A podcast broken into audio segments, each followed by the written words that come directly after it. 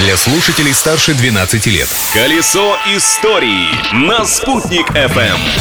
23 ноября – это сегодня. А что в этот день происходило в разные годы, что случилось, кто родился, что новенького было придумано, расскажу я, Юлия Санбердина. Всем большой солнечный привет! События дня.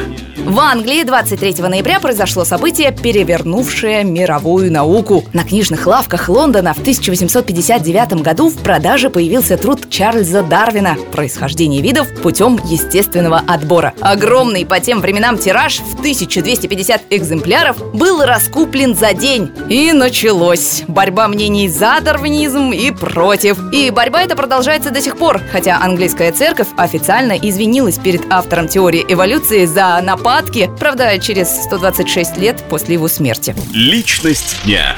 23 ноября также известно тем, что в этот день на свет появился детский писатель Николай Носов. Случилось это в 1908 году. Первые свои сказки Николай Николаевич печатать даже не собирался. Он просто рассказывал их сынишке Пете. Поговаривает, что именно с него Носов и написал своего самого известного персонажа.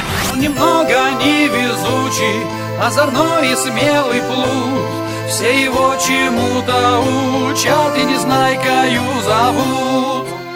А вот шляпу, в которой щеголял Незнайка Носов, носил сам, не снимая. Сказку про Незнайку и его друзей из цветочного города вы, скорее всего, не только читали, но и видели в стенах здания, которое отмечает сегодня день рождения. Открытие дня.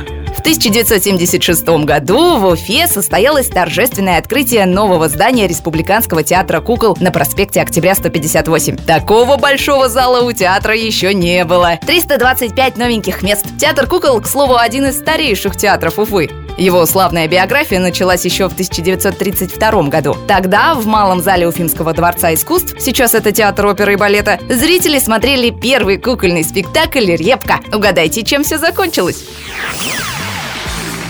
Овациями, конечно. А этой программе и лично мне, Юлии Санбердиной, аплодисментов не нужно. Вашего внимания вполне достаточно. Завтра повторим наше путешествие в прошлое, а на сегодня все. Спектакль БТ, зрители Ките. А вы наслаждайтесь жизнью, не стесняйтесь. Колесо истории на «Спутник FM.